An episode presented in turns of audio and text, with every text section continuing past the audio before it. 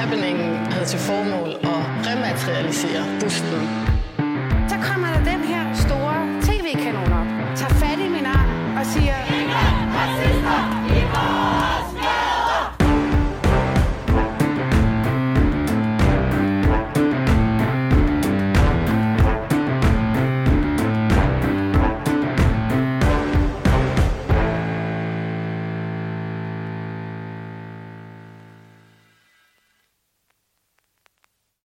Velkommen til Baby og Boomer, og velkommen til en herlig dag i identitetspolitikkens tegn.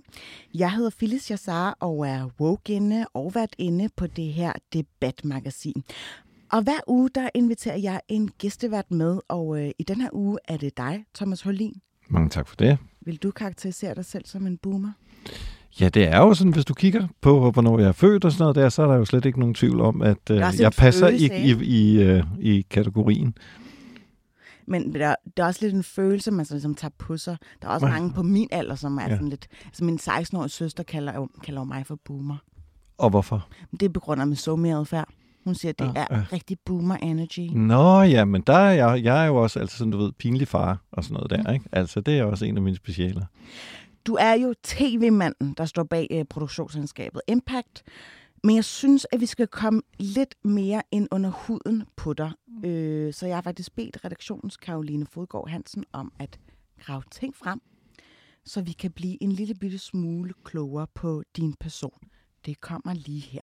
Og det, som jeg bare har fundet ud af, det er, jeg vil gerne have det max. Jeg vil gerne, jeg vil gerne maxe ud. Jeg gider ikke have det, hvad det hedder, stille og roligt. Jeg vil have det vildt. Thomas Heurlin, kongen af tv. Han er hedonist, og han nyder altid en god rus på M D M A. Og han elsker at tale om sig selv, for han er helt fantastisk interessant.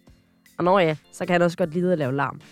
Jeg havde bare, jeg var sgu til sådan en teknofest, og jeg sådan været velforsynet, hvis man så kan sige det. Jeg tænker jo ikke på den der måde med, at der vil komme alle mulige og undersøge mig. Men det er det jo til sådan nogle teknofester, så står der sådan nogle der. Og siger, jeg har jo bare ligget i lommerne. Jeg tømte lommerne, og sådan helt, hvad, kan de spørge sådan en pæn mand som mig om det? Og så ryger det jo ud med M D M A og kokain og... Hans vigtigste sætning er follow your own bliss. Og man kan i den grad sige, at han er fuldt sin egen vej. Han startede som en kommunist, og han gik sågar på en hemmelig Lenins skole i Moskva. Han blev dog sidenhen klogere og sprang ud som journalist. Men det var ikke bare hvilken som helst journalist. Nej, han skulle lave tv, og det skulle være det store af slagsen. Det skulle handle om dem, som ikke ligner ham. Meget af det her handler om kriminelle, folk i misbrug, rockere eller folk, der generelt set bare er på kant med systemet. Det gør han i dag med sit eget produktionsselskab Impact T V. Det selskab, der gav dig MeToo, sexisme bag skærmen, Sirius, pigerne på kanten og meget, meget mere. Han har sågar faktisk også lavet programmet sig selv og sin datter, for han blev ufrivillig far, og han nægtede at have noget med hende at gøre, før hun stod ved hans dør og bankede på som ti-årig. Så lige pludselig så åbner jeg jo så døren, og så ser jeg så øh, min ti-årige øh, på det tidspunkt datter der for første gang. Og så er hun jo lige pludselig sådan kød og blod, hvor før har hun jo bare været en tanke, øh, en frygtelig tanke, men, men lige pludselig er hun øh, den her øh, helt kød og blod person, og så kan jeg ikke andet end at tage imod. Desværre spænder lykkerosen også ben for ham. Så meget havde han nødt til at sælge sin villa i Hellerup for at redde Impact T V fra konkurs. Ved siden af at have det max og gå i minus, så har han også et familieliv. Det er blevet til seks børn i alt, og han har været gift fire gange. Og når ja, jo ældre han bliver, desto yngre skal hans koner være. Han tænker med penge, som han siger. Og det gør han stadig, for den overlevede jo trods alt en hård kamp mod kræft. Min pik. Jeg spørger penge, og den kommer med svaret. Hver gang? Ja, den kommer med svaret hver gang. Og der tror jeg, det jo er rigtig vigtigt, som folk de siger, ja, men altså, du skal lytte til hjertet. Jeg siger, nej, lytte til pikken. Eller måske en kombination, ikke? Så udover at lave fortællende og inspirerende tv, så er han jo en mand, der kan lide at have det max. Må han få maxet ud i dag.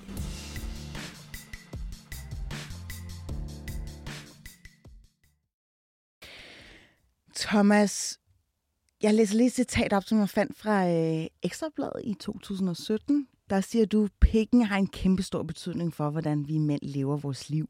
Jeg mener, den kan bruges som et slags måleinstrument. På samme måde, som du kan føle, at noget er rigtigt i hjertet, så kan du også føle, hvad der er rigtigt i pikken. Og så uddyber du, at du faktisk er bange for, at mænd, der bruger deres penis forkert, sætter ligesom mænds seksualitet i dårligt lys. Så tænker jeg bare, hvornår har du sidst brugt din egen pik forkert? Jamen, hvornår har jeg sidst brugt min egen pik forkert? Øhm, øh, altså, det bestræber mig virkelig for at undgå, så at det ikke sådan, at øh, jeg har gjort det i, øh, i lang tid, vil jeg sige. Øhm, Fordi altså med at bruge sin øh, pik forkert, der tænker jeg måske, at man er lige lovlig øh, egoistisk. Og det, som jeg egentlig mente med den sætning i Ekstrabladet, det var, øh, fordi jeg tror, det var en del af sådan krænkelsesdebatten og, og, hvad det, og alt det her MeToo, hvor mit øh, budskab er, at hvis eller når mænd krænker, og opfører sig forkert og ikke tager hensyn øh, til andre, eller tager til deres modpart, eller opfører sig øh, urimeligt og dårligt, så gør de jo, hvad kan man sige, sexlivet, øh, det og hvad kan man sige, muligheden for øh, at have et øh, godt og velfungerende sexliv og øh, et godt forhold til det andet køn, det gør det jo meget mere vanskeligt, fordi at så øh, må modparten jo naturligvis blive bange. Simpelthen at være nervøs, og hvis man er nervøs og usikker, så har man jo ikke lyst til at give. Og hvis man ikke giver, så kan man jo ikke få et, synes jeg, hvad kan man sige, sådan tilfredsstillende øh, forhold. Så det, jeg mener med at bruge øh, sin pik forkert, det er at bruge sin pik ufølsomt. Fordi hvis du skulle have succes med din pik, så skal det være en følsom pik. Så skal du gøre det og være i... i øh, overensstemmelse og hvad kan man sige og i harmoni med øh, den, som du har et eller andet samkvem med. Okay, der fik og... du lige opremset hele samtykkedebatten slash lidt omskærelsesdebatten i forhold til, ja. Hvor følsom en penis må være. Jeg synes bare, det er sjovt, at mænd er jo så optaget af pikke. Og jeg tror først, vi får sådan en reel ligestilling, når kvinder bliver lige så optaget af deres, ja, fisse. Jamen, det, det, det er muligt. Jeg synes jo faktisk, at, øh, at mænd på en eller anden måde er for lidt optaget af deres pikke, eller at hvis de er optaget af deres pikke, at det så bliver sådan en hvad, alt for, hvad kan man sige, pornoficeret øh, tilgang til det, hvor jeg mener, hvis jeg mener med, med pikken, og hvad jeg også mener med kussen, det er... Det er jo seksualdriften. Det er den, som jeg mener, som er så vigtig for os. Og når jeg siger, at jeg følger min pik, så føler jeg måske øh, mere, hvad kan man sige, den seksuelle drift, som jo er meget sådan udefinerlig. Den er jo en stor del af, hvem vi er, hvordan vi opfører os, hvad vi gør, fordi at vi jo hele tiden prøver at virke som nogle tiltrækkende, nogle attraktive mennesker. Mm. Og det altså, ligger i vores... Det siger jo egentlig, at, at den skal bruges som et måleinstrument, og det tror jeg, om ikke andet, har været årsagsforklarende for, hvordan mænd har ageret i den her verden igennem århundrede. Altså det der med, at okay, nu har jeg faktisk vundet i at have den største, mest synlige pik I, i præstationer eller i, øh, i målsucces. Ja, men der er det jo fordi, at det, du, der har du helt øh, misforstået mig, fordi det handler ikke om, hvad det hedder, centimetermål. Altså det, det, det, det, det som øh, jeg mener, øh, jeg mener ikke, at man skal måle på den måde. Man skal måle i forhold til, hvor vigtigt at det er. Og der tror jeg bare, at grundlæggende så har, er vi blevet for seksuelt forskrækket, og derfor så har vi sådan et eller andet, så bliver det for tabuiseret at tale om, at seksualdriften er vigtig for os, og derfor så kommer den, hvis man sådan... Jeg mener, at selvfølgelig er det en basal ting, men det, at øh, det er en basal ting, betyder jo ikke, at du ikke også hvad kan man sige, kan kultivere det. For jeg mener bestemt, at vi skal kultivere det. Jeg mener ikke bare, at vi skal hengive og sige til, jamen altså, vi er nogle dyr, og dengang på savannaen, der gjorde man det og det. Det synes jeg er noget værre pis. Mm. Det, det tror jeg faktisk bliver selve præmissen for det interview, vi skal kultivisere, øh, eller, eller kultivere, undskyld, øh, pikken. Mm. Mm. Har du nogensinde kommet uføre ved en ukultiveret pik?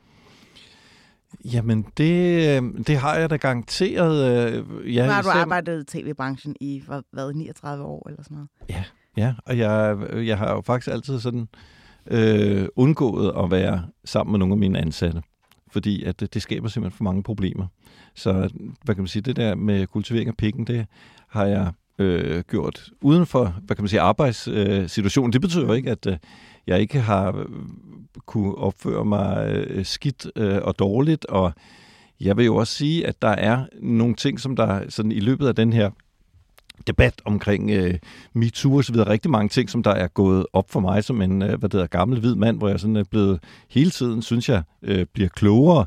Øh, altså for eksempel noget af det, som jeg synes var sådan rimelig pinligt, da jeg hader at blive mindet om, det er, at jeg øh, for nogle år siden i det, vi taler om, hvor jeg jo nogle gange medvirker, øh, der sagde jeg så, når man altså grunden til, at jeg stemte på Enhedslisten, det var, jeg synes, at øh, de var så smukke, hvad det hedder, deres... Øh, det er du ikke den eneste, der har sagt nogensinde. Nej, jeg men det er bare det pinligt. Altså det, det er jo virkelig noget, jeg tænker, hold da op, og jeg kunne slet ikke forstå det. Der valgte du nej, med nej, jeg, jeg valgte jo egentlig ikke med pikken. Jeg tænkte, det her det er et raffineret måde at sige, at det er bare derfor, at jeg stemmer øh, på, øh, på Enhedslisten. Men det, som jeg ikke havde syn for dengang, det var jo, og, og, fordi at jeg jo aldrig som en hvid mand har, eller som en mand har oplevet det der med at blive bedømt på mit køn. Det havde jeg slet ikke set, at der mm. lå det i det. Og, og derfor så, da jeg ligesom øh, opdagede det, det, altså ligesom fik det perspektiv ind på det, så synes jeg, uha, hvordan kunne jeg, du ved, være så pinlig? Det var da, det var da frygteligt. Og det er jo der, hvor man så i kraft af mange af de her identitetspolitiske spørgsmål og sådan noget, der synes jeg hele tiden, at man bliver, at, at jeg bliver klogere mm. og, og tænker... Det er da dejligt, ja. At øh, der altid er rum for forbedring. Ja. Øhm, ja, det er da så skønt, det synes jeg. Nu nævnte du det der med, at, at seksueldriften stadig bliver sådan lidt lagt låg på, eller mm. den bliver tabuiseret, mm-hmm. det var det, jeg hørte dig sige, ikke? Mm-hmm. Så vil jeg have lyst til at spørge dig sådan, nu ved du jo rigtig meget om at lave tv. Er rammerne for, hvad man må lave tv om i dag, blevet sådan indsnævret? Det synes jeg ikke. Nej, det synes jeg altså nærmest øh, tværtimod. Øh, der, der sker rigtig mange interessante ting. En af de ting, som jeg, en serie, som jeg ser med stor øh, fornøjelse, det er en ny øh, serie på øh, Discovery, der hedder Milf Manor, som er sådan en reality-serie, som, som handler om, at der er sådan nogle øh, øh, modne kvinder, som der... Øh, så, cougars. Ja, sådan, ja, cougarsagtigt. Og så skal de øh, jo så øh, møde nogle øh, unge mænd, og det gør de så også. Mm. Det viser sig så, at det er deres sønner. Nå. Det er fucking sjovt. Altså, hvordan, jeg kan ikke anbefale det. det okay, okay, hvordan viser det så, det deres sønner? Jamen, det er jo fordi, at der, du skal jo forestille dig, at der er jo en gruppe. Der er, lad os sige, der er ti kvinder. Ligesom ti kvinder. Ja, nej, ti kvinder, og de kommer ud på den her Paradise Island-lignende destination, og så skal de, så er der de her ti meget smukke, modne kvinder, og så bliver de præsenteret for ti meget smukke unge mænd, som så viser sig at være deres sønner. Altså, så det vil sige, at den enkelte kvinde har jo så ni andre, hun kan vælge en sin egen søn. Nå, på den måde. Ja, ja. Ja, ja, og det er jo bare meget sjovt, fordi der, der kommer så, så mange... Så bor de i samme hus, eller hvad? Så bor de i samme hus, ja. Og der, og der er så rigtig mange ting, der øh, omkring alt det her med, med, med, med, med tabu og, og så videre, som der så bliver belyst på sådan en ekstrem, sådan underholdende, reality-agtig øh, form. Og der mm. tænker jeg bare, det er jo interessant, ikke? Fordi der har du sådan... Det, der har været sådan meget tabuiseret, det er jo, at... Øh, altså, det er jo fint nok, at jeg som en ældre mand gerne vil have unge kvinder. No problem. Men altså det der med, at en ældre eller moden kvinde gerne vil have unge mænd, det er jo ligesom øh, tabuiseret. Og så ved, at du ligesom lægger det ind i det her reality-greb, øh, så, mm. så, så former man faktisk nogle øh, ret sjove ting. Jeg har godt hørt på dig, at det synes du er virkelig godt tv. Men hvad med generelt? Hvad er ligesom opskriften for, for godt tv?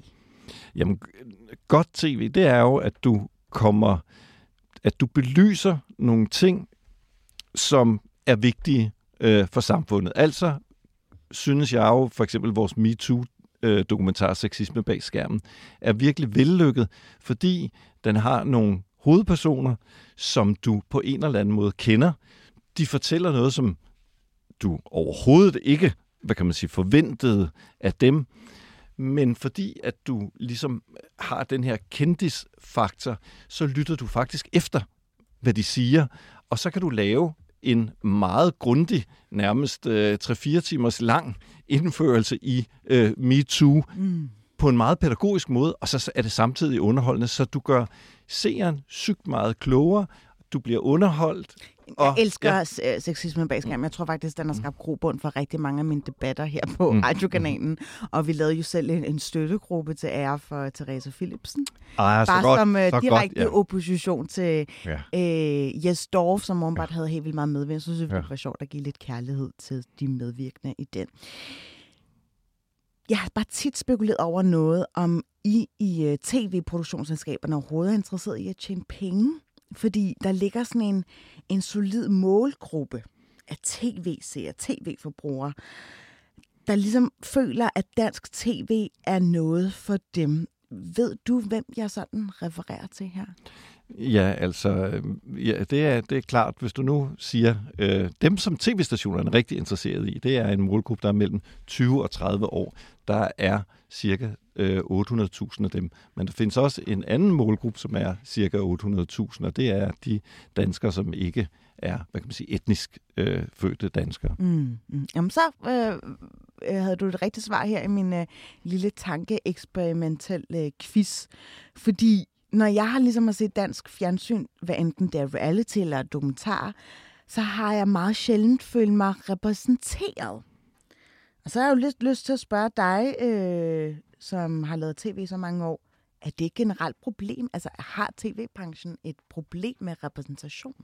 Et motherfucking stort problem. Et helt vildt, ekstremt grelt problem, som der desværre ikke er nogen sådan altså tegn i lys og måne om ligesom har forandret sig. Det er jo der, hvor øh, der har jo været hele den her debat med et større billede og mm. så videre. Hvor, øh, altså kampagnen et større kampagne, billede. Ja, kampagnen et større billede, som jo, øh, jo også kunne læne sig op af Filminstituttet, som lavede sådan en rapport, som jo faktisk viste, at øh, i løbet af de sidste ti år, der var det faktisk nogle steder mm. blevet værre. Altså, så der er ikke rigtig sket nogen forandringer. Jeg har jo siddet i Producentforeningen de sidste tredive år, altså i deres bestyrelse, og vi har jo med jævne mellemrum, og, og virkelig sagt, nu skal vi gøre noget ved det, nu skal vi gøre noget ved det, nu skal vi sætte nogle initiativer i gang. Men sagen er, der er ikke sket noget som helst. Altså, hvorfor det, er der det? det? Jamen, det er jo fordi, at problemet er så meget mere komplekst, og, for, og, og, og så en vigtig ting, at vi slet ikke måler det. Altså, jeg tror på det der med, hvis man bare siger, du ved, at man kan snakke om det, fordi vi har jo snakket om det, det har altså mm. ikke hjulpet noget at snakke mm. om det, så nu bliver man nødt til at være en lille smule mere konkret. Men er det så ikke dig, eller nogle af de andre sådan store gatekeeper, der ligesom må walk the jo, talk? For helvede! Altså, det er præcis vores ansvar, og jeg prøver at råbe op om det så meget som muligt. For eksempel så var vi alle sammen inviteret, alle producenter, altså folk, der leverer tv mm. til T V to, vi var leveret til sådan en stor øhm, dag, øh, producenternes dag hedder det så, hvor T V to så stolt viser alt, hvad de nu har lavet det sidste øh, års tid. Og så tænkte jeg for sjov skyld, nu prøver jeg at tænde, tælle, hvor mange mørke mennesker er der i alle de her. Der var måske et hundrede og halvtreds til to hundrede mennesker, der blev repræsenteret. Mm. Der var så tre. Simone Juhl, Melvin og hans mor. Altså, og der var, ja, jamen altså, prøv at høre, hvad det ud af alle dem her, ja. så stiller jeg ja. så et, øh, et spørgsmål, der handler om, hvordan skal det så se ud øh, det, det næste mm. år? Mm. Kender du det der sådan noget Slido? Du ved, ja. hvis du er til en konference, Nå, ja, så, ja. så stiller man det spørgsmål, så kan de andre stemme på, hvor højt, ja, ja. hvor mange, hvor meget, øh, hvor, hvor, vigt, hvor godt er det her spørgsmål? Ja. Jeg stiller det her spørgsmål. Og der er sgu ikke sådan rigtig mange, der, der, der, der stemmer på det. Og så kigger jeg mig omkring. Du blev downgraded? Nej, men så kigger jeg mig omkring. Så siger jeg, jamen, det er jo fordi, at alle er hvide mennesker som mig. Det er jo simpelthen ikke et relevant spørgsmål. Og det er jo der, hvis der ikke bag kameraet og ikke for kameraet mm. er nogen, hvis det bare er det den samme gruppe, som der hele tiden... Men hvorfor ansætter er... man så ikke nogen? Altså, hvorfor ansætter man for eksempel ikke tv-værter, der måske ikke hedder noget sådan... klassisk dansk klingende. Nu er det ikke, fordi ja. jeg er i gang med at lave en åben ja. jobansøgning her, men... Ja. Men, men det, skal, det, det skal man jo også, men du bliver nødt til så... At, du, det er ikke nok, at du har en intention. Ja. Du bliver simpelthen nødt til at gøre noget mere, fordi at der har jo længe været en intention. Folk har jo talt om mangfoldighed. Det er ofte mangfoldighedskonsulenter, og der har været tale om det øh, virkelig meget, mm. men det er jo sjovt nok at se, at Og, og, og grotesk på en måde, at øh, hvis vi tager Danmarks Radio og T V to, som jo er statsejede public service-stationer, mm. de er faktisk mere tilbage i den her debat, end hvis du tager de rent kommercielle spillere, som øh, Discovery og øh, Viaplay og sådan noget. Mm. Og hvorfor så det? Det er nok, fordi For... de gerne vil tjene penge. Ja, præcis! Præcis! Men, hvor, hvor de der public service-stationer, de åbenbart ikke har... på samme måde øh, kunne mm. se det, men de store amerikanske koncerner, de er jo klar over, hold da kæft, der er millioner på spil her. Mm. Vi bliver nødt til at gøre noget ved det. Mm. Så der er altså nogle markedsmekanismer, der sætter sig ind. Og så kan man så se, at der er jo så, øh, hvis du nu kigger på det engelske marked, som også er meget public service øh, drevet faktisk. Der har man jo der, kvoter. Præcis, der har man jo gjort noget ved det, der har man meget tidligt gjort noget ved det, og derfor har man jo faktisk også fået noget af mm. verdens bedste fjernsyn. Hvorfor tror du, vi er så bange for kvoter i... Øh i tv-branchen? Jamen, øh, Jeg, jeg, jeg, jeg, jeg ved det ikke, for jeg, jeg, jeg er ikke specielt meget imod øh, kvoter. Jeg er tilhænger af... Men bare alt, som producent, fordi ja. Det er jo om ikke andet måske lidt en, en ekstra, ikke udgift, men mm. det er i hvert fald, du skal ansætte nogen, som måske øh, skal være bedre til at rekruttere. Man skal rekruttere på en anderledes måde og så videre og se lidt... Det, jeg synes, det vil være fedt. Jeg vil faktisk synes, det var fedt, for jeg tror, at man bliver nødt til at stramme lidt an. Jeg tror, man bliver nødt til at gøre nogle lidt... Når det ikke har virket det andet, så bliver man nødt til at sætte noget radika- nogle flere radikale mm. krav. Fordi, at hvis vi ikke gør det, det er jo ikke fordi, at vi skal være gode mennesker. Det er jo simpelthen fordi, at vi skal have seerne, mm. og for det andet, så skal vi også have historierne. Fordi at hvis vi ikke har øh, de mennesker med, så har vi heller ikke de historier, så har vi ikke det perspektiv på øh, det danske samfund, og det mangler vi. Det er et forfriskende, det er et vildt godt øh, perspektiv, som der kan øh, gøre, at vi kan fortælle nogle meget mere medrivende det er historier. Mere retvisende, jo. Og mere retvisende og, og bedre på alt muligt, men nu tænker jeg bare, ud over det rent moralske, som man selvfølgelig skal holde fast i, så er der også et rent økonomisk og et rent fortællemæssigt, mm. et rent, øh, hvad kan man sige, kulturelt eller kreativt. Øh, altså, så, så, så er det bare, jeg synes, en fed udfordring. Mm. Altså, jeg, altså, på alle måder, det ville være altså, godt. Der er helt klart også en generationskløft i det, fordi at nu er jeg for eksempel selv tredje generation eller efterkommer. Mm-hmm. Og øh, mine bedsteforældre, de ser aldrig dansk fjernsyn. Måske øh, lige med undtagelse for nyhederne, men mm. de er fuldstændig hægtet af, og vil hellere også se underholdning øh, fra nogle andre, øh, altså fra som tyrkiske tv-kanaler, det vil de mm. meget hellere se. Mm-hmm. Og jeg tror, efterhånden er jeg bare indstillet på, jamen jeg må bare, øh, jeg har også været tv-forbruger i mange år, og jeg må bare indse, jamen der er ikke rigtig noget, der er så stort appellerende for sådan en som mig. Mm. Og det, det er bare sådan et vilkår. Der er jo heller ikke så mange, øh, som har anden etnisk baggrund end dansk i Danmark.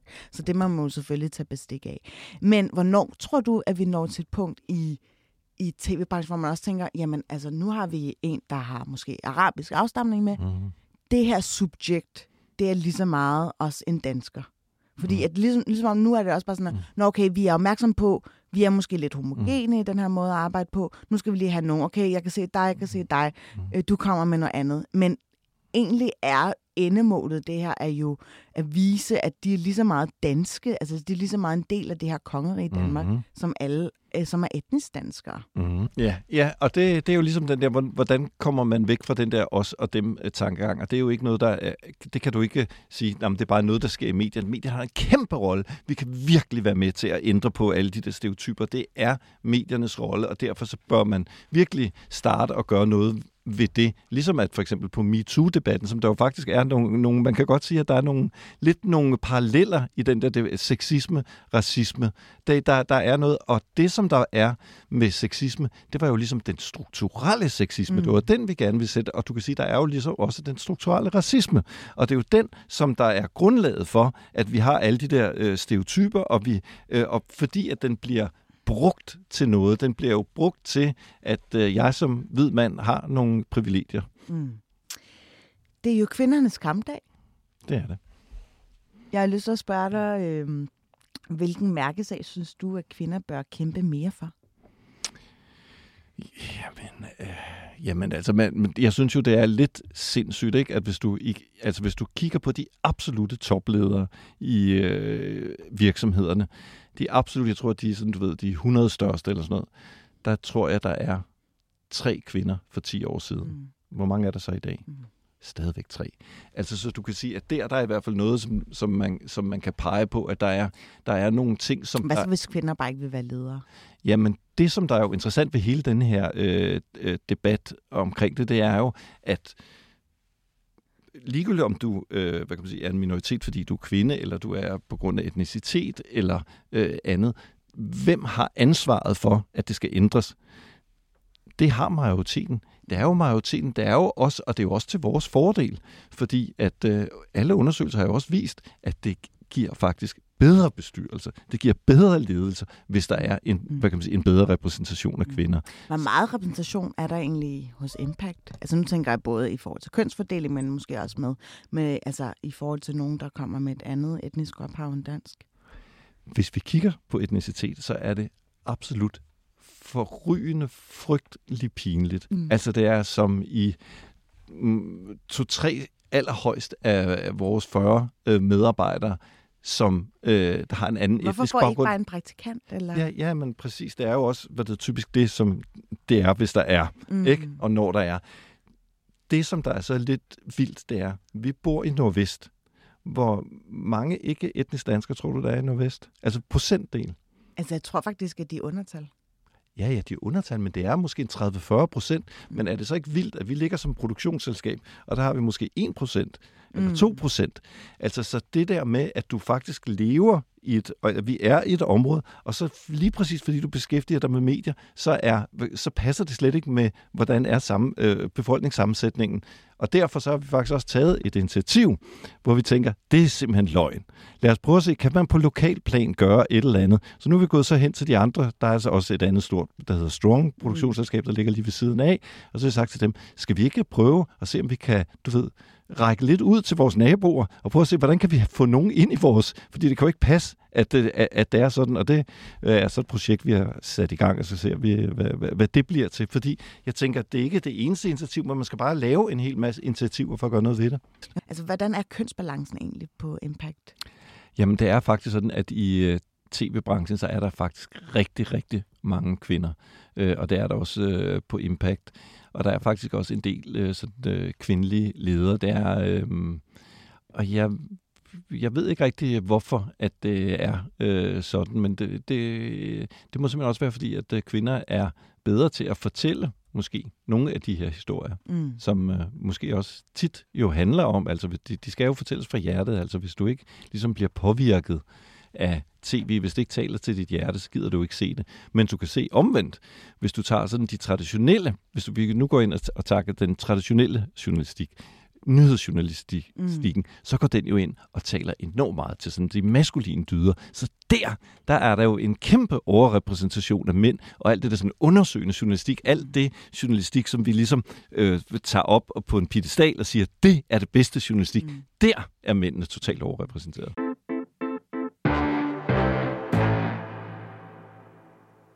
Thomas, vi har talt helt vildt meget om repræsentation. Nu har vi en gæst med, som også er optaget af misrepræsentation. Det er dig, Lina Hashim. Du er billedkunstner, for at være helt præcis, men øhm, du er også lige nu aktuel med en udstilling i Nikolajs kunsthal, som øh, slutter den seksogtyvende marts. Du er dansk-irakisk billedkunstner, og så arbejder du i krydsfeltet mellem kunst og antropologi, blandt andet inden for research, performance og installation. Og her i din seneste udstilling er du som sagt optaget af misrepræsentation med særlig fokus på vestens generaliserende portrættering af den muslimske kvinde, som ifølge dig oftest befinder sig i en form for fangenskab. Er det korrekt? Det er helt korrekt. Og så undersøger du øh, lidt din egen baggrund og de her strukturelle mekanismer, der står i vejen for at kunne tage ejerskab og fortælle din egen historie. Prøv lige at starte helt fra begyndelsen af, nærmest Adam og Eva-agtigt. Hvad er det for en historie, du gerne vil fortælle ved den her udstilling?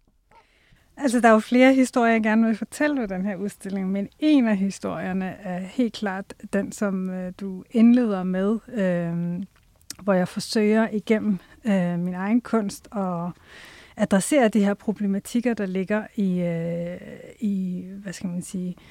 Øh, som har den her magthierarkiske og kolonial kontekst, hvor jeg så vælger at fokusere på øh, den her misrepræsentation, som jeg synes bliver meget tydeligt i forhold til den danske kunstscene, hvor at kvinden med den muslimske øh, kulturbaggrund lige pludselig har de her to måder. Øhm, og hvad er det for nogle to måder, bare så vi kan få sådan sondringen? Ja, altså, jeg vælger egentlig at se det sådan lidt i, i hvad skal man sige, to tider. Den første tid er odalisken, som vi kender fra femtenhundredetallet. Det er en kvinde, som har været til en stor, hvad skal man sige, forundring for rigtig mange kunstmalere og har placeret sig i malerkunstens tid fra femtenhundredetallet og så helt til syttenhundredetallet, husk. En af de største navne i fransk øh, billedkunst og egentlig også lidt dansk. Øh, men generelt hele den europæiske kunstscene har, været meget fascineret af Udalisken, som vi kender i Danmark som haremkvinden. Øhm, det var rigtig interessant at se på den her fascination, for den øh, er blevet portrætteret på en, en særlig måde, hvor at den her kvinde, som har en muslimsk baggrund, er oftest nøgen, øh, eller også så har hun super tyndt tøj på. Hun ligger altid og hviler sig på en sofa, er fløjls, har masser af smykker på, har lystige øjne, har lyst til at have sex, og sulten på sex, og øh, nyder egentlig den her voyeuristiske blik ret mange gange. Hun er ret bevidst om, at hun bliver beskåret i, i, i nogle Angre, for, for eksempel øh, malerier, hvor Delacroix har, har været sådan lidt mere fascineret af bortførelsen. Han har haft mange mm. billeder af de her kvinder, ja. hvor de bliver bortført, for eksempel. Men den, som jeg egentlig øh, beskriver her, er mere den her kvinde, som oftest er blevet erotiseret, og oftest er, har været nøgen, og ligner en, der faktisk har lyst til sex. Altså i virkeligheden meget øh, parallelt til den fortælling, vi har om haremkvinden. Fordi hvis jeg siger haremkvinden, så begynder en mand altid at smile og siger, det lyder lækkert, ikke? altså, fordi Thomas vi har en forestilling at, at, om, at haremkvinden er en kvinde, der faktisk virkelig godt kan lide at have sex. Mm. Men vi går lidt væk fra den virkelighed, som handler om, at det her kvinder i fangenskab. Det er nogle kvinder, som faktisk ikke har set øh, et liv uden for paladset, eller hvor de har fundet sted i haremmet. Mm. Og som er ejet af en mand, eller en herre, eller whatever. Ikke? Øh, så, og det er jo meget interessant, hvordan det her maler portrætterer noget direkte ud fra en fantasi, for de har ikke haft adgang til de her harem, haremmer. Fordi at det er normalt kvinder, der har adgang, eller så øh, folk fra paladset. Øhm, og bygger en, en, en ret eksotisk billede af den her kvinde op, øh, ud fra deres fantasi. Men samtidig med det, så begynder vi at, at, at ikke rigtig tænke på, at det kan være altså andet end fantasi, fordi vi tror på det som en virkelighed. Vi glemmer egentlig, at det her det er kvinder i fangenskab. Den anden kvinde er så samtidskvinden i dag, øh, som jeg leder efter, som jeg ikke rigtig kan finde på det danske museum eller det skandinaviske museum. Det, det er den her øh, kunstnerinde, som bliver fravalgt, når der bliver kurateret større udstillinger, der handler om stærke kvinder, pionerende kvinder. Museerne elsker at fremhæve kvinderne i dag. Men der bliver den her kvinde med muslimsk kulturbaggrund øh, et spøgelse, en skygge, Øh, som man ikke ser. Og øh, det har jeg jo øh, undret mig rigtig meget over. Så min udstilling, kort sagt, øh, jeg prøver på kort sagt, handler lidt egentlig om, at jeg sådan adresserer spørgsmål omkring, hvad er det egentlig, der sker med kunstscenen? Hvorfor er der det her fravalg, og hvad betyder det egentlig i forhold til, at det her fravalg, at det her narrativer øh, ikke Øh, eksisterer i, i kunstscenen? Hvad gør det ved kunsten? Øh, hvilke narrativer har kunsten og museerne gennem den her figur som odalisken øh, som motiv skabt for kunsten? Øh, hvor er vi hen? Mm. Yeah. Mm-hmm. Og så det her øh, fangenskab her, øh, er det noget, som bliver... Altså kommer hun ud af det her fangenskab i udstillingen, eller hvad betyder det at være i fangenskab? Med udstillingen, der prøver jeg at fokusere faktisk på mit eget, hvad skal man sige, min egen boldgade og min egen rolle i det her.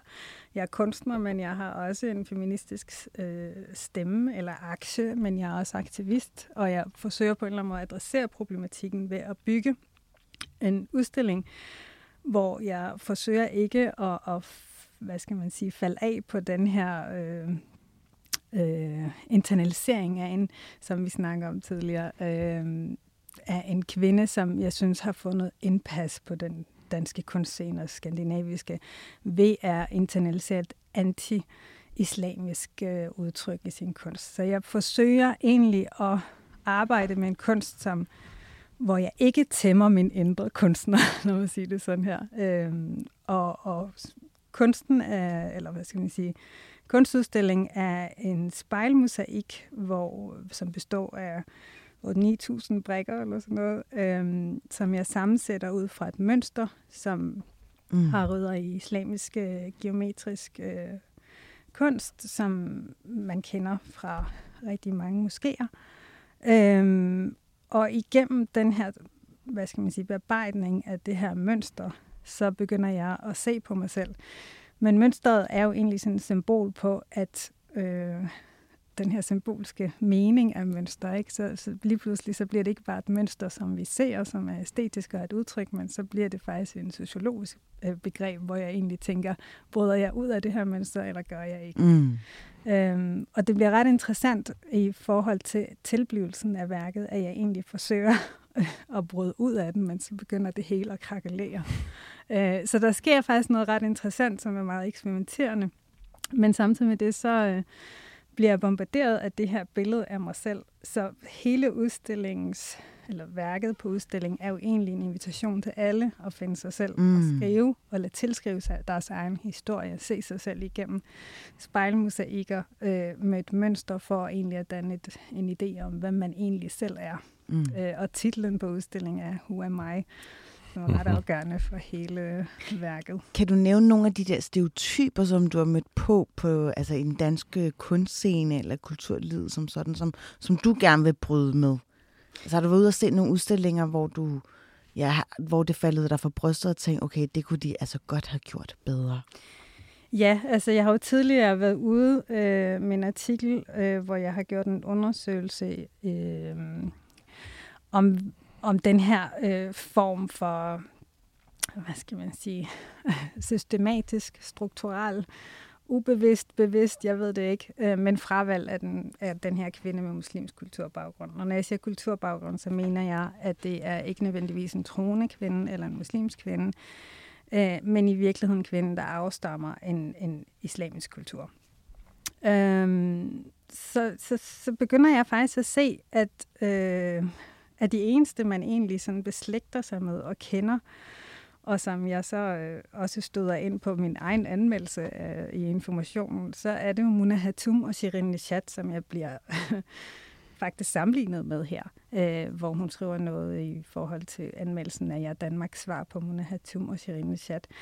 Og det er jo meget interessant for mig, fordi lige præcis de to kvinder er de to kvinder, jeg mener, at jeg kan argumentere for at internalisere den her anti-islamisk billede, som øh, den vestlige kunstscene elsker, og som, mm. som man faktisk synes er rigtig, hvad skal man sige, modig, eller øh, altså hele det billede af den muslimske kvinde, der lige pludselig bliver et offer og bliver reddet af den her hvidhed. Frigjort. Ja, Øh, er misfejlet og misfortolket, og jeg, jeg kan simpelthen ikke se, hvordan det egentlig er kommet herud. Men jeg kan se, at der er et mønster derude, som jeg egentlig forsøger at bryde, og jeg inviterer mm. øh, hvad skal man sige, andre kunstnere til netop også at investere i deres egen tro og deres egne idéer, sådan så det ikke falder ind inden for den her norm, som som handler om islam, er et ledelsesland, som vi alle sammen kommer fra og frelser os her. Mm. og, og hvorfor tror du, at det er sådan? Altså, hvor, hvordan er den ligesom opstået, altså den tradition med, at man absolut skal se øh, muslimsk øh, kunst på den måde? Altså, det er jo mig en stor gåde, men jeg kan, jeg kan argumentere for, at vi her i Vesten har...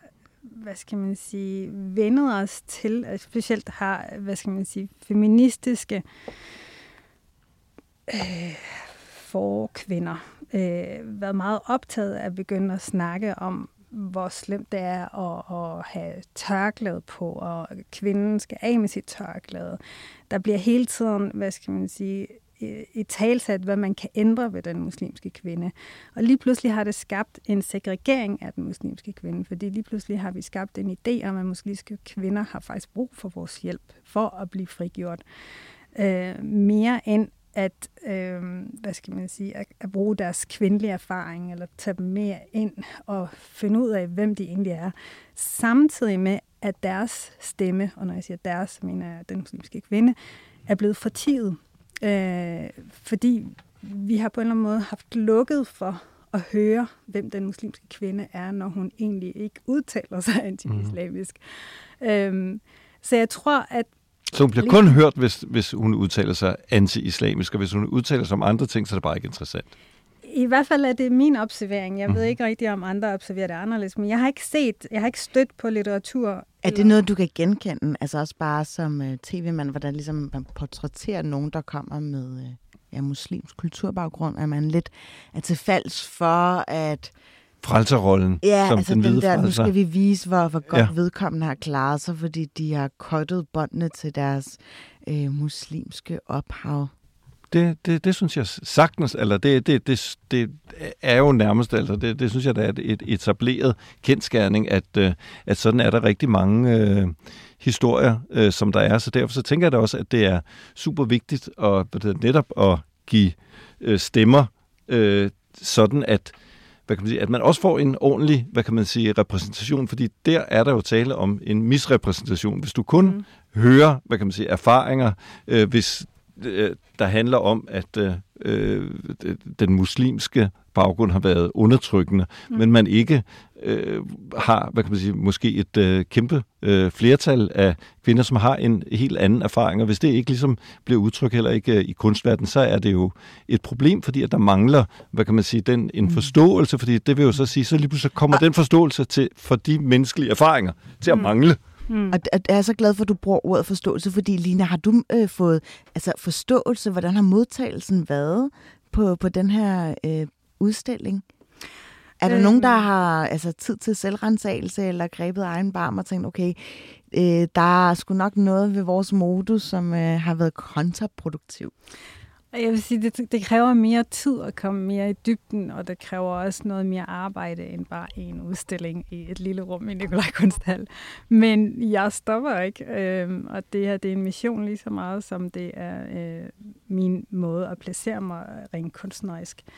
Øhm, så jeg håber da på, at der sker lidt mere end for den front. Jeg ved, at der har været nogle museer, som jeg har været øh, øh, hvad skal man sige, i dialog med, som Arken, som har vist interesse for at imødekomme de her øh, problematikker, og kommer faktisk ind og ser udstillinger og har inviteret til en ny samtale. Øh, vi har været i løbende samtaler, og de har også offentligt undskyldt for tidligere korrekterede udstillinger. Okay, de undskyldte simpelthen. Hva, hva, hvad sagde de? Blinde vinkler. Øh, der har været og blinde vinkler. Og godtog du den øh, undskyldning? Altså, jeg godtager hvad som helst, for jeg synes, det er en del af gamet, at man faktisk går i dialog med hinanden. Jeg tror, at processen er ret afgørende for en afklaringsposition.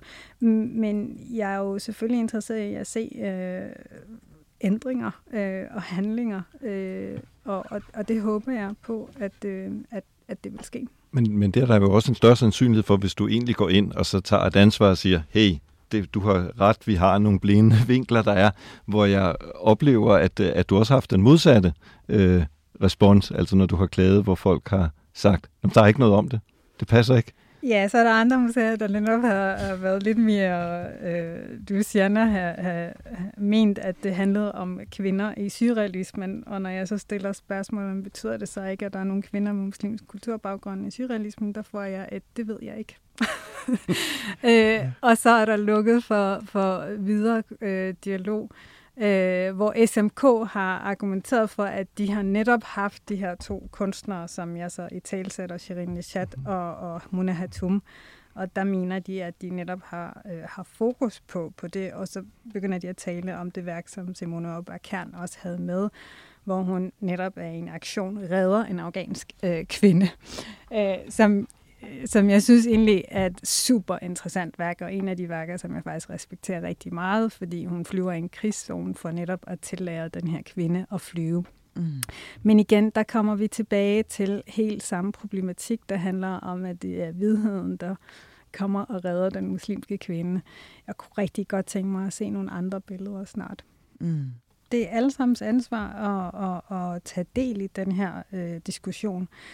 Øh, og det er faktisk heller ikke kun billedkunst alene, det er egentlig alle andre genrer. Det er lige så meget øh, konservatorier, musikkonservatorier, filmbranchen. Dar Salim mm-hmm. har lige været ude og udtale øh, noget omkring øh, hans besked til, til Lars von Trier, ikke? Øh, hvor han siger, øh, som jeg egentlig blev meget berørt over, at han siger, at han netop kunne stå nu efter så mange år, jeg kan huske, om han sagde sytten år, øh, at sige det, fordi han ved, at han står et godt sted, så det vil ikke falde tilbage på, at det har ikke været god nok. Øh, som er det, man hører til. Der er jo en stor pris at betale, når man, når man kæfter op og siger, hey, jeg er ikke tilfreds, og hvad er det egentlig, I gør? Øh, men jeg tager imod den pris, og jeg er også meget villig til at gå i dialog. Så når jeg egentlig, øh, hvad skal man sige, adresserer det her problemer, så er jeg jo også meget bevidst på, at der kan godt komme noget skidt ud af det, men der kan også godt komme noget godt. Mm. Men selve processen interesserer mig lidt mere. Øh, rigtigt og forkert har aldrig interesseret mig på den måde. Mm. Øh, så jeg er egentlig bare der, hvor jeg tænker, hvad kommer det her til at gøre? Øh, og så håber jeg selvfølgelig, at der er andre kvinder øh, og mænd med muslimsk kulturbaggrund, som også har lyst til at tage den her kamp sammen med mig. Og så har du jo øh, lavet altså research, du har lavet noget spørgeskema, eller du har været ude og snakke med, med, med forskellige ja, informanter. Mm. Hvad, hvad fortæller det dig? Fordi det er jo ligesom skabt grobund for, hvordan du har arbejdet med udstillingen og dansk tilblivelse. Ja, altså hele, det hele startede egentlig med den her mærkelige følelse på museerne, som så er mundet ud i en P H D-ansøgning, hvor jeg så forsøger igennem øh, min praksis som kunstner, men også som forsker, til at gå ind i emnet og begynde at se på de her strukturelle mekanismer, der egentlig er med til at danne det her billede. Øhm, så jeg har været nødt til at gå i dialog og, og, og, og snakke med nogle mennesker, som, som, som jeg mener har været øh, fjern i den her debat. Og der har jo Jeg har oplevet, at nogle har faktisk trukket sig og, og, og synes, at det er svært, at de står med navn for eksempel frem. Fordi de har været bange for, at det vil koste dem egentlig lidt mere end, end, end, end godt. Øhm, og så er der nogen, der har været bange for netop at få det her label på som muslimsk. Ikke? Mm. Øh, ellers så er der også nogen, der har haft svært ved at identificere sig som, som kvinder, hvor det har været mere queer. Altså, der har jo været sådan nogle forskellige grader af øh, tilbagetrækning i processen. Men der har også været nogen, der har været, hey, jeg er rigtig glad for, at du tager den her snak, og jeg vil egentlig gerne øh, bidrage med min erfaring.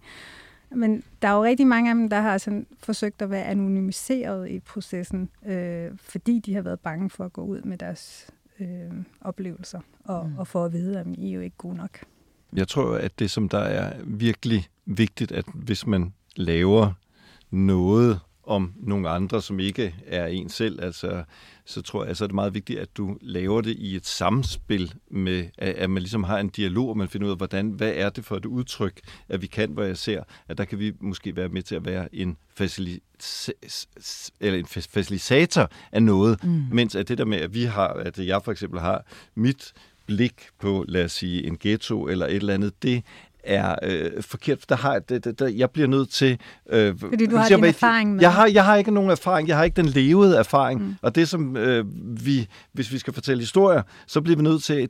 Det, der er materialet, er den levede erfaring. Mm. Og den skal komme ud. Ellers så, vil du, så har du et andet blik, så har du sådan et nærmest zoologisk haveagtigt blik. Præcis. Du kommer, og så kigger du på nogle øh, mærkelige ting, i stedet for, at det er, hvad kan man sige, de mennesker, der fortæller deres historie, som reelt fortæller dem, og du kan formidle det. Og det, synes jeg, det er jo en af de opgaver, vi har som øh, branche, og det er jo også mh, at sikre, at der kommer så mange bag ved kameraet og mm. foran kameraet, sådan at man får en ordentlig repræsentation. Mm. Jeg synes bare, at det er, er super, super interessant, øh, at, at øh, du gør det, som du gør, og at øh, det sker netop, øh, hvad kan man sige, også i, i kunstverdenen. Jeg var ikke, øh, og jeg glæder mig faktisk til at se øh, din øh, udstilling. Du er velkommen, men jeg vil gerne til gengæld spørge. Ja. Hvordan synes du selv, det går?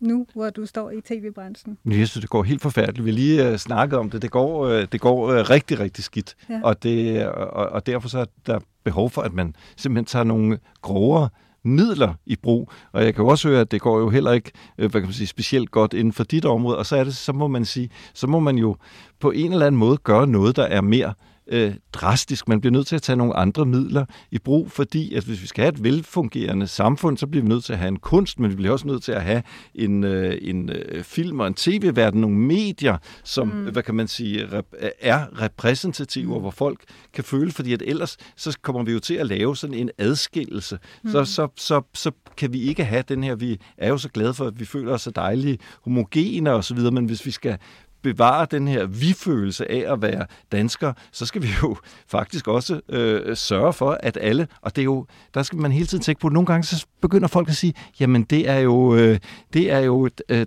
hvad kan man sige, minoriteternes egen skyld, de kan bare gøre noget mere. Mm. Nå, det er jo helt misforstået. Det er jo majoritetens ansvar at sørge for, at minoriteterne er ordentligt øh, repræsenteret. Hvorfor tror du, der hersker nogle gange sådan lidt en tilbagevendende forklaring om, at jamen, så er man jo ikke dygtig nok? Eller...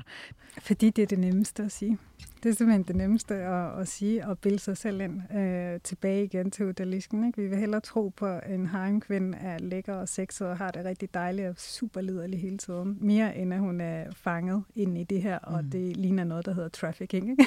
Mm. Altså, det er nemt at sige de her ting, fordi at man står ikke til regning for noget. Øhm, Plus, at hvis du ligesom havde et andet billede, så ville det jo være et ubehageligt billede. Så ville du jo ligesom skulle konfrontere dig selv med nogle ubehagelige ting, mens at det der med at sige, nå men hey, der er vi jo bare en villig øh, trafikeret øh, kvinde, det er... Det, det, det, det, det er jo bare et, hvad kan man sige, det, det er en behagelig øh, privilegieblindhed. Mm.